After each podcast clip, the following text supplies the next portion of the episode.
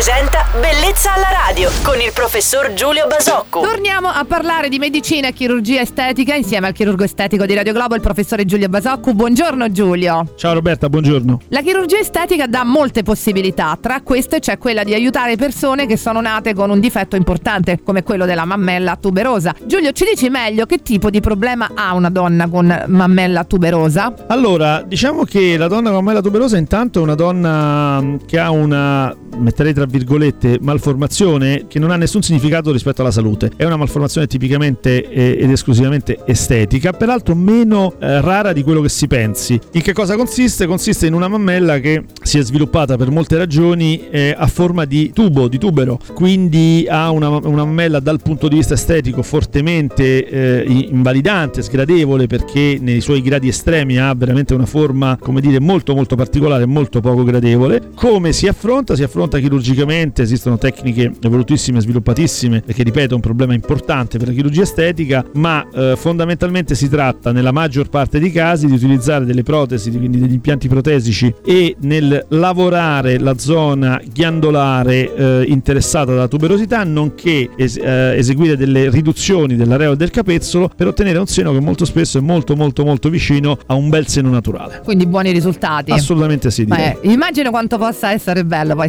soddisfacente il dopo. Grazie Giulio per averci raccontato un'altra delle tue tante esperienze nel campo della chirurgia estetica. Il professore Giulio Basocco tornerà domani mattina su Radio Globo. Buon proseguimento Giulio. Grazie a voi di ascoltare sempre pazientemente. Ciao, buona giornata Roberta. Bellezza alla radio.